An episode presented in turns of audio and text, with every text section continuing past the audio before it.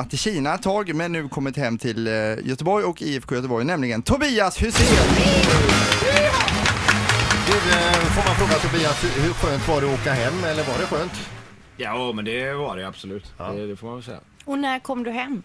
Eh, ja, vi, jag var hemma och vände eh, dagen innan vi åkte till Dubai med Blåvitt där.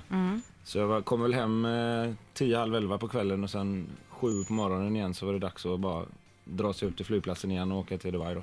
Och hur länge var du i Kina? Eh, två år. Två år. Ja. Och vad, vad, den, största, den största skillnaden då mellan eh, Kina och Sverige? Förutom att det är kineser att- som bor där. Precis. Eh, åh, herregud, det, det är jättemycket. Alltså, det, är svårt att, det är svårt att peka på exakt vad som är den stora skillnaden. Men det, det finns ju kulturella skillnader som gör att alltså, själva beteendet hos folk är ju annorlunda mot vad man är lite van vid. Alltså, Typ? Nej, men det, det, nu blir det ju såna här ytliga grejer Mm. som man lägger märke till hela tiden. Men det här med att man eh, visar lite hänsyn. I, liksom, om, om, om här hemma så är det ganska tydligt att gå, ska du gå ut i en hiss så gör du det först och så går du in i hissen sen alla har gått ut. Det, det liksom existerar inte. Det är samma med dörrar och vad du än ska göra. Liksom så. Det är en sån enkel ytlig grej som, som är Att ganska lätt att märka. Ja, alltså, för, folk ska in innan folk har kommit ut. Liksom. Jaha. Och det är ju för att de är ju så sjukt många och det är så mycket folk överallt att de måste ta för sig på ett annat sätt för att komma någon vart. Liksom. Men du, alltså första tiden i Kina, känner du inte extremt ensam? Eh, ja, alltså nu, nu följde ju familjen med hela tiden men det är klart att det blir ju framförallt med de reglerna som fanns att du fick ju bara ha tre stycken eller fyra stycken som inte var kineser eller asiater.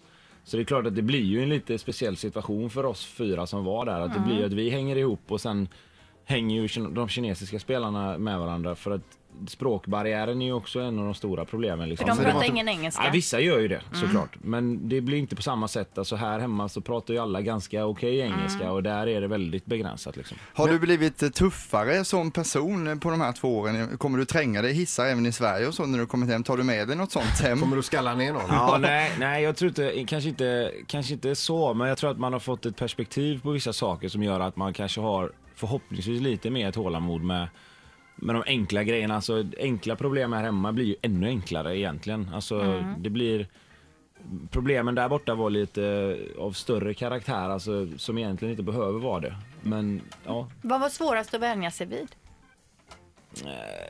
Alltså, ja, men det var väl lite sådana grejer att man tyckte att liksom, men hallå, fattar ni inte? Alltså Nej. så. Sen är det ju säkert samma tvärtom. Alltså Ja. de förstår ju inte vad står han där och väntar på. Så går det sju man rätt förbi i en kö liksom och bara ska fram. Eh, men det, där, det var som jag sa, det handlar ju mer om den kulturella biten liksom att det, det är bara så det funkar liksom. Jag tror jag läste någon- någonstans eh, att det har varit eh, långa och eh, e- ja, evighetsgenomgångar i omklädningsrummet ibland. Ja, vi, nej men, ja, vi kunde ha, vi kunde ha liksom, eh, första året vi var där så, så kunde vi ha match, eller inte matchgenomgång, men vi kunde ha möten bara liksom en vanlig dag så kunde vi ha ett möte på en och en halv timme. På kinesiska? Ja, och då sitter det ju en tolk bakom eh, oss som inte pratar kinesiska och, och översätter till engelska liksom. Och då, men då, men, och grejen var att det handlar ju för det mesta om allt annat än fotboll liksom. Ja. Det var ju liksom inte, det kunde handla om Kinas volleybollandslag på 80-talet och det kunde Oj, handla om... Nej, men alltså, Intressant. Ett poddtips från Podplay. I podden Något Kaiko garanterar östgötarna Brutti och jag, Davva, dig en stor dos skratt. Där följer jag pladask för köttätandet igen. Man är lite som en jävla vampyr. Man har fått lite blodsmak och då måste man ha mer. Udda spaningar, fängslande anekdoter och en och annan arg rant. Jag måste ha mitt kaffe på morgonen för annars är jag ingen trevlig människa. Då är du ingen trevlig människa, punkt. Något Kaiko, hör du på Podplay. Därför är gardinerna.